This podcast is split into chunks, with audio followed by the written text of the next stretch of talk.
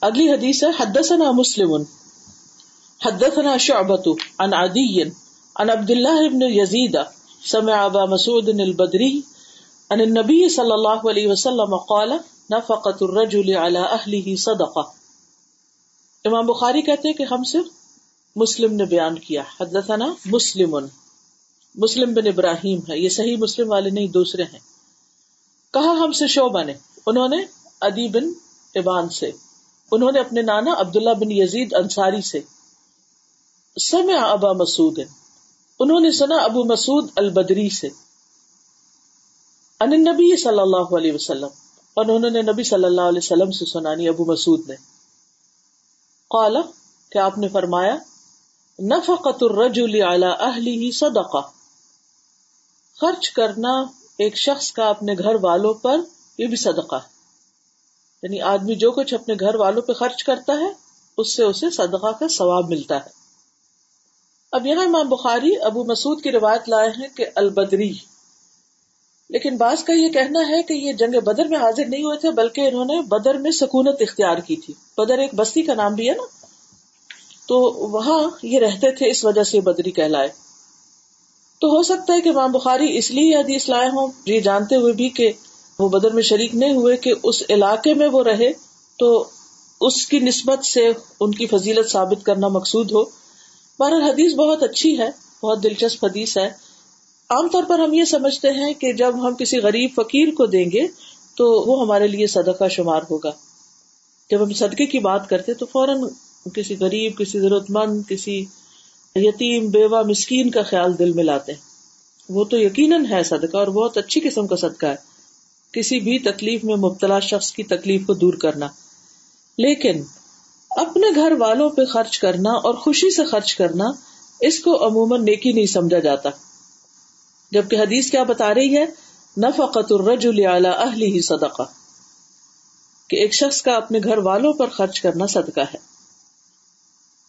حسن بصری سے مربی ہے کہ اللہ کے نزدیک پسندیدہ بندے وہ ہیں جو اپنے اہل و عیال کو سب سے زیادہ نفع دینے والے ہیں۔ اپنے اہل و عیال کو۔ بعض اوقات انسان دنیا بھر میں خیر کے کام کر رہا ہوتا ہے، لیکن خود گھر والے اس کی خیر سے محروم ہوتے ہیں۔ ویسا ہاں، ہم سب کو جا کے پڑھا رہے ہیں، درس دے رہے ہیں، تعلیم دے رہے ہیں، اور اپنے گھر والوں کو تعلیم ہی نہیں دے رہے۔ چراغ تلے اندھیرا جسے کہتے ہیں۔ اپنے بہن بھائیوں کو خبر ہی نہیں۔ کیا ہے باہر جا جا کے ہم کلاسز بھی کر رہے ہیں اور لیکچر بھی دے رہے ہیں اور بڑے بڑے نیکی کے کام کر رہے ہیں اور اپنے ہی ساتھی کو یعنی شریک زندگی ہو، شوہر ہو، یا ماں باپ ہو یا بہن بھائی ہو یا بچے ہوں، یا رشتے دار ہوں، ان کے ساتھ کوئی بات ہی نہیں کرتے وہ ایگزٹ ہی نہ کرتے ہوں۔ تو یہ کوئی دین نہیں، یہ دینداری نہیں۔ ہمارے گھر والوں کا ہم پر پہلا حق ہے۔ یہ الگ بات ہے کہ وہ دلچسپی نہیں لیتے، وہ مانتے نہیں، ان کے ساتھ ڈیل کرنا مشکل ہوتا ہے۔ لیکن اس کے لیے پھر اتنی حکمت عملی بھی اختیار کرنی پڑتی ہے، دعائیں بھی کرنی پڑتی ہیں، صبر بھی کرنا ہوتا ہے، لیکن ان کو چھوڑا نہیں جا سکتا۔ ہم یہ نہیں کہہ سکتے کہ یہ تو سنے گی نہیں، چھوڑو ان کو، جو سنتے ہیں ان کو چل کے سناؤ۔ وہ ایک ایزی وے ہے۔ باہر کے لوگوں کو تو نہیں پتا ہوتا ہمارا اخلاق، کردار کیا ہے، ہمارا معاملہ کیا ہے۔ لہٰذا وہ تو کچھ ہمیں مان ہی جاتے ہیں۔ لیکن گھر والے تو ہمیں پھر اچھی طرح پرکھتے ہیں نا کہ ہم جو کہہ رہے ہیں اس پر خود عمل بھی کرتے ہیں یا نہیں۔ تو وہ ہماری بات صرف اس وقت سنیں گے کہ جب ہمارا ان کے ساتھ معاملہ اچھا ہوگا، ہم ان کے حقوق ادا کرنے والے ہوں گے۔ تو اس لیے یہ حدیث پڑھ کے تو بڑی حیرت ہوتی ہے کہ گھر والوں کے ساتھ احسان جو ہے، وہ بھی اتنی بڑی نیکی ہے۔ جی ہاں کیونکہ آغاز انہیں سے کرنا چاہیے۔ چاہے مال خرچ کرنے کی بات ہو یا ان کے آرام اور ضروریات کا خیال ہو یا ان کی دینی تعلیم کی ضرورت کا خیال ہو، پہلا حق ان کا ہے۔ اس کو آپ کراس نہیں کر سکتے، اس کو آپ چھوڑ نہیں سکتے۔ اب حرارا رضی اللہ عنہ کہتے کہ رسول اللہ صلی اللہ علیہ وسلم نے فرمایا، ایک دینار تم نے اللہ کی راہ میں خرچ کیا، ایک دینار غلام کو آزاد کرانے میں کیا، ایک مسکین پر صدقہ کیا، ایک اہل و عیال پر خرچ کیا۔ تو اجر کے لحاظ سے وہ دینار سب سے افضل ہے جو تم نے اپنے اہل و عیال پر خرچ کیا۔ یہ صحیح مسلم کی روایت ہے۔ تو گویا گھر والوں پر خرچ کرنا سب سے زیادہ اجر و ثواب کا باعث ہے۔ صحیح مسلم کی ایک اور روایت ہے۔ صوبان رضی اللہ عنہ سے کہ رسول اللہ صلی اللہ علیہ وسلم نے فرمایا، افضل دینار جو آدمی خرچ کرتا ہے، وہ دینار ہے جو اپنے گھر والوں پر خرچ کرتا ہے۔ اور وہ دینار ہے جس کو اللہ کے راستے میں اپنی جانور پر خرچ کرتا ہے یعنی اپنی سواری پر۔ اور وہ دینار جو وہ اپنے ساتھیوں پر اللہ کے راستے میں خرچ کرتا ہے۔ یعنی دین کے دوستوں پر۔ ابو کلابا نے کہا کہ آپ صلی اللہ علیہ وسلم نے ایال سے شروع کیا۔ پھر ابو کلابا نے کہا کہ اس سے بڑھ کر کس آدمی کا ثواب ہے جو اپنے چھوٹے بچوں پر ان کی عزت و آبرو بچانے کے لیے خرچ کرتا ہے؟ یا اللہ ان کو اس کے سبب سے نفع دیتا ہے اور ان کو بے پرواہ کر دیتا ہے۔ یعنی اگر گھر والے ترس رہے ہیں اور گھر والے محتاج ہیں اور گھر والے ضرورت مند ہیں اور انسان اپنی ساری خیر جو ہے وہ صرف بار والوں کے لیے کر دے، تو یہ درست نہیں۔ آپ نے دیکھا ہوگا کہ بعض لوگوں کی عادت یہ ہوتی ہے، خصوصاً مردوں کی، کہ وہ اپنے دوستوں کے ساتھ باہر کھانا کھاتے رہتے ہیں۔ کبھی کسی دوست کے ساتھ، کبھی کسی دوست کے ساتھ۔ اور گھر والوں کو پوچھتے نہیں بیوی بچے ترستے رہتے ہیں۔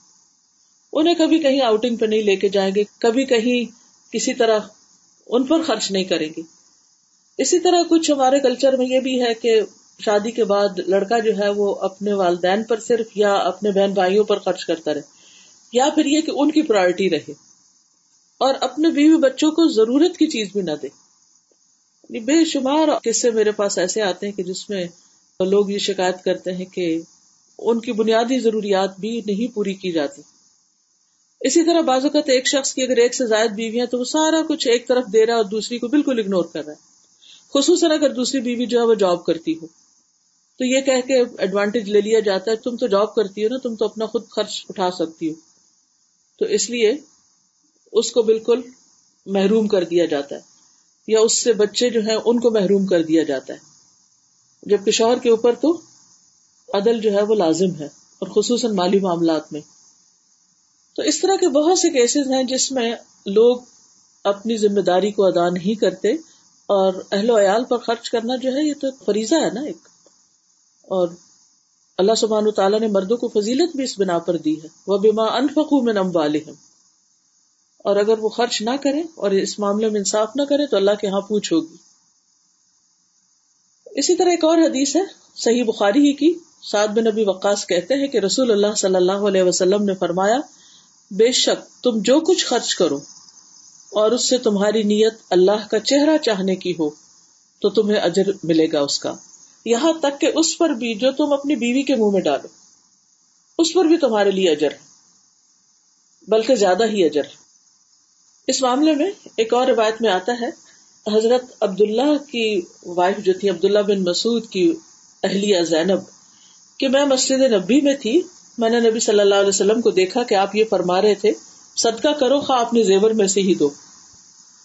اور حضرت زینب جو تھی، وہ اپنا صدقہ اپنے شوہر عبداللہ بن مسعود پر اور چند یتیموں پر جو ان کی پرورش میں تھے، ان پہ خرچ کیا کرتی تھی۔ اس لیے انہوں نے عبداللہ سے کہا کہ آپ رسول اللہ صلی اللہ علیہ وسلم سے پوچھیے کہ کیا وہ صدقہ بھی مجھ سے کفایت کرے گا؟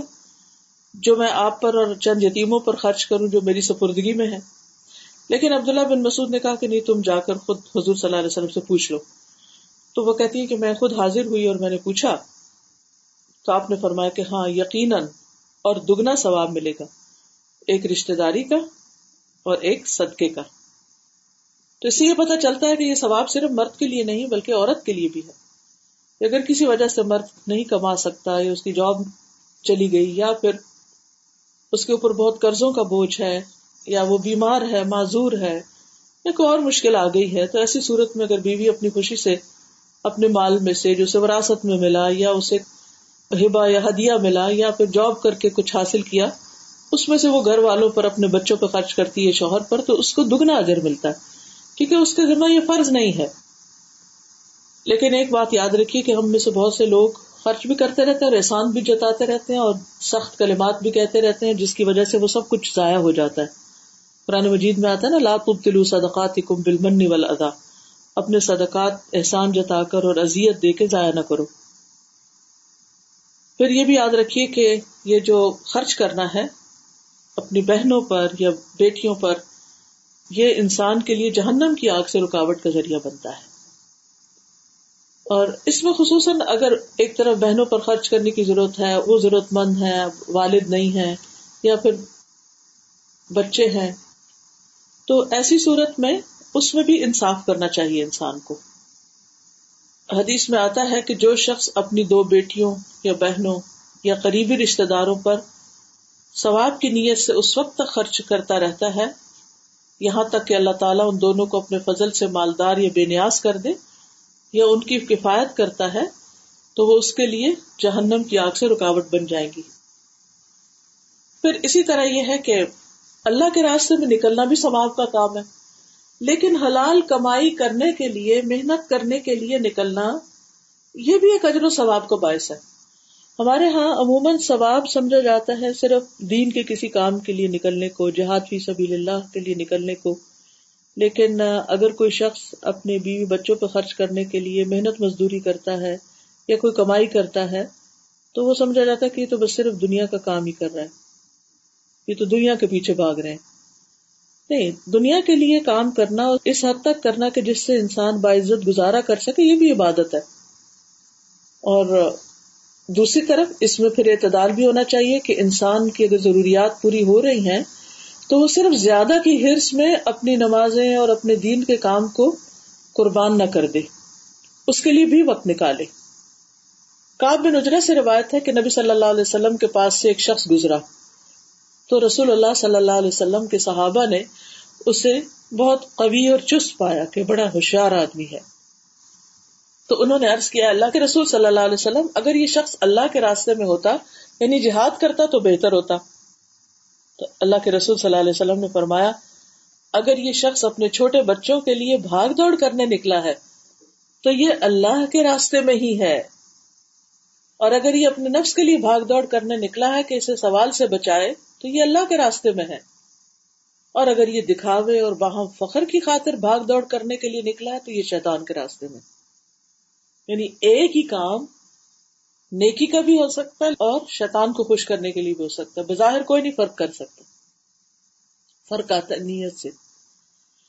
یعنی اب آپ فرق دیکھ رہے صحابہ نے کہا کہ یہ شخص فی سبھی لینا نکلتا تو کتنا اچھا تھا۔ تو آپ نے فرمایا کہ اگر یہ بوڑھے والدین کے لیے کچھ کمانے نکلا ہے تو بھی ثواب ہے۔ اپنے لیے کچھ کرنے نکلا ہے، بیوی بچوں کے لیے کچھ کمانے نکلا تو یہ سب ثواب کے کام ہے لیکن اگر وہ وہاں فخر کی خاطر بھاگ دوڑ کرنے نکلا کہ دوسروں سے آگے نکل جائے اور ایک خاص اسٹیٹس حاصل کرنے کے لیے نکلا ہے، تو پھر وہ درست نہیں ہوگا، وہ شیطان کے راستے میں ہوگا۔ تو ہر شخص کو ضرور دیکھنا چاہیے کہ اس کی کوئی بھی کوشش جو ہے، وہ کس راستے میں ہے۔ اسی طرح جن کے اوپر خرچ کرنے کی ذمہ داری ہو، اگر انسان ان پہ خرچ نہ کرے تو اس کا گناہ بھی ہوتا ہے۔ عبداللہ ابن عمر رضی اللہ عنہ کہتے ہیں کہ رسول اللہ صلی اللہ علیہ وسلم نے فرمایا، آدمی کو اتنا گناہ ہی کافی ہے یعنی ہلاک کرنے کے لیے، کہ جس کا خرچ اس کے ذمے ہے، اسے خرچ نہ دے۔ یعنی یہ چیز اسے ڈبو دینے کے لیے کافی ہے۔ پھر اسی طرح یہ ہے کہ خرچ کرنے کی ابتدا ماں باپ سے کرنی چاہیے، پھر اپنے آپ پر بھی خرچ کرنا چاہیے۔ نبی صلی اللہ علیہ وسلم نے فرمایا، اپنے آپ سے ابتدا کرو، خود پہ صدقہ کرو، اپنی ذنی ضروریات پوری کرو۔ یعنی کچھ لوگ اپنے اوپر بالکل خرچ نہیں کرتے، مسکین بنے رہتے۔ فرمایا، کچھ بچ جائے تو تمہارے گھر والوں کے لیے۔ تمہارے گھر والوں سے کچھ بچ جائے تو تمہارے رشتے داروں کے لیے۔ یعنی اپنی ذات، پھر اپنے بچے بیوی، گھر والے، پھر اپنے رشتے دار۔ اور اگر تمہارے رشتے داروں سے کچھ بچ جائے تو اس کی طرف یعنی اس طرف اور اس طرف خرچ کر، پھر اور لوگوں کو دو۔ یعنی یہ نہیں کہ خاندان کے اندر یتیم بچے مسکین لوگ ہیں اور ان کو بلا کے، ان کو چھوڑ کے انسان اوروں کے پیچھے خرچ کرتا رہے۔ اسی طرح ایک اور حدیث میں آتا ہے، آپ نے فرمایا، اوپر والا ہاتھ نیچے والے ہاتھ سے بہتر ہے۔ یعنی دینے والا بندہ زیادہ بہتر ہے لینے والے کی نسبت۔ اور دینے کی ابتدا اپنے گھر والوں سے کرو، اہل و عیال سے کرو۔ اپنی ماں، اپنے باپ یعنی پہلے ماں کا ذکر آیا۔ اپنی ماں، اپنے باپ، اپنی بہن، اپنے بھائی پر اور درجہ بدرجہ قریبی رشتے داروں پر۔ اور یہ اس وقت ہوتا ہے جیسے خود پر بیوی، بچوں پر خرچ کرنے کے بعد۔ جو زیر کفالت لوگ ہیں، ان پر خرچ کرنا، یہ تو بہرحال ذمہ داری ہے۔ پھر اسی طرح انسان اپنی ذات پہ، بیوی بچوں پر اور خادموں پر جو خرچ کرتا ہے سروٹس کو جو دیتا ہے، وہ بھی صدقہ ہوتا ہے۔ یعنی کچھ لوگ کہتے ہیں نا کہ اچھا سروٹس کو صدقہ دے سکتے ہیں کہ نہیں؟ اس جمیلے میں پڑے رہتے ہیں، ان کو زکات دے سکتے ہیں کہ نہیں؟ یہ پہلا حق ان کا ہے جو تمہارے قریب ہے بجائے اس کے کہ تم ان کو چھوڑ کے کہیں دور کرتے رہو۔ ہاں یہ غلط بات ہے کہ انسان ان کو اپنی زکات دے کے اس کے بدلے میں کام کروائے۔ یہ انتہائی غلط ہے۔ یہ جرم ہے۔ کیونکہ وہ تو ان کا حق ہے جو انہیں دے رہے ہو۔ تو اس الزام سے بچنے کے لیے کچھ لوگ پھر اپنے خادموں کو کچھ دیتے ہی نہیں، تو یہ بھی غلط ہے۔ اس میں اعتدال کرنا چاہیے۔ نبی صلی اللہ علیہ وسلم نے فرمایا، تمہارا اپنے آپ کو کھلانا صدقہ ہے۔ تمہارا اپنے بیٹے کو کھلانا صدقہ ہے۔ تمہارا اپنی بیوی کو کھلانا صدقہ ہے۔ تمہارا اپنے خادم کو کھلانا تمہارے لیے صدقہ ہے۔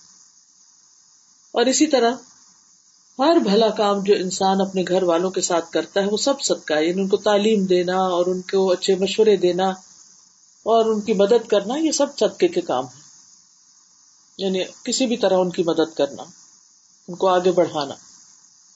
اور پھر انسان اتنا دے کہ کم از کم ان کی بنیادی ضروریات پوری ہو جائے۔ یعنی کتنا خرچ کرے انسان ان پہ۔ تو بنیادی ضروریات پر خرچ کرنا جو ہے، وہ بہت ضروری ہے۔ وہ بن جابر کہتے ہیں کہ عبداللہ ابن امر رضی اللہ عنہ کے ایک غلام نے ان سے کہا کہ میں یہاں بیت المقدس میں ایک ماہ قیام کرنا چاہتا ہوں یعنی یہاں رہنا چاہتا ہوں۔ تو انہوں نے فرمایا، کیا تم نے اپنے اہل خانہ کے لیے اس مہینے کی غذائی ضروریات کا اہتمام کر دیا؟ یعنی ان کے کھانے پینے کا انتظام کر دیا جو تم خود یہاں بیٹھ رہے اس نے کہا، نہیں۔ آپ نے فرمایا، پہلے اپنے گھر والوں کے پاس جاؤ اور ان کے کھانے پینے کا انتظام کرو، پھر یہاں آ کے بیٹھو۔ کیونکہ میں نے نبی صلی اللہ علیہ وسلم سے فرماتے ہوئے سنا کہ انسان کے گناگار ہونے کے لیے یہی بات کافی ہے کہ وہ ان لوگوں کو ضائع کر دے جن کی روزی کا وہ ذمہ دار ہے۔ یعنی ان کا خیال نہ رکھے۔ یعنی یہ بہت بڑا گنا اور اسے ڈرنا چاہیے۔ پھر اسی طرح یہ ہے کہ انسان جو گھر والوں پہ خرچ کرے وہ اچھے طریقے سے ہو، بہترین چیز ہو۔ کیونکہ بعض لوگ، جیسے میں نے پہلے کہا نا کہ خود تو اچھے اچھے کھانے کھا لیتے ہیں۔ اور بیوی بچوں کے لیے دال روٹی کا بھی صحیح انتظام نہیں کرتے۔ تو کیا حکم ہے کہ جیسا خود کھاؤ، ویسا ان کو کھلاؤ۔ جیسا خود پہنو یعنی یہ نہیں کہ آپ کدر پہن رہے تو بیٹی کو بھی کدر پہنا دے مطلب یہ ہے کہ جس قیمت اور کوالٹی کا، جس طریقے کا خود پہنتے ہو، اسی طریقے کا ان کو پہناؤ۔ جس جگہ خود رہتے ہو، اسی جگہ ان کو رکھو۔ حتیٰ کہ اگر کھانے کی قلت ہو تو انسان اپنے گھر والوں کو اپنے اوپر بھی ترجیح دے۔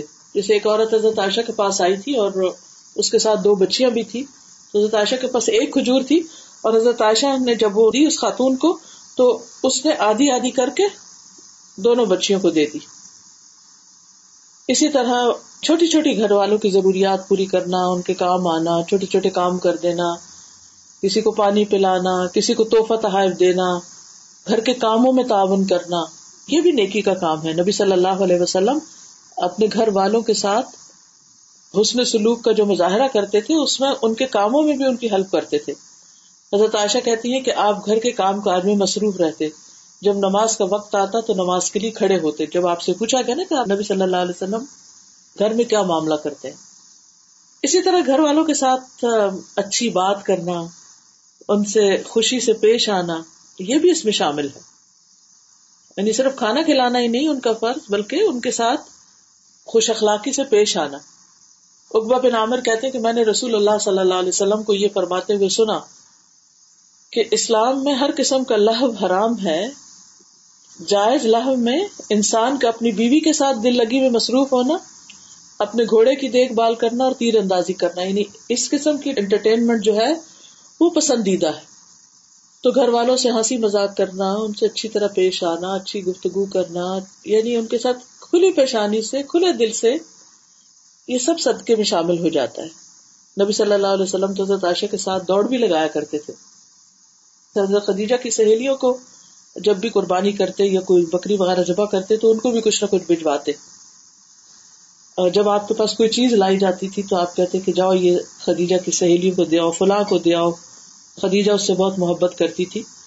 تو آپ دیکھیے کہ کہاں تک نبی صلی اللہ علیہ وسلم اپنے گھر والوں کا اور اپنی بیوی کا خیال رکھتے ہیں۔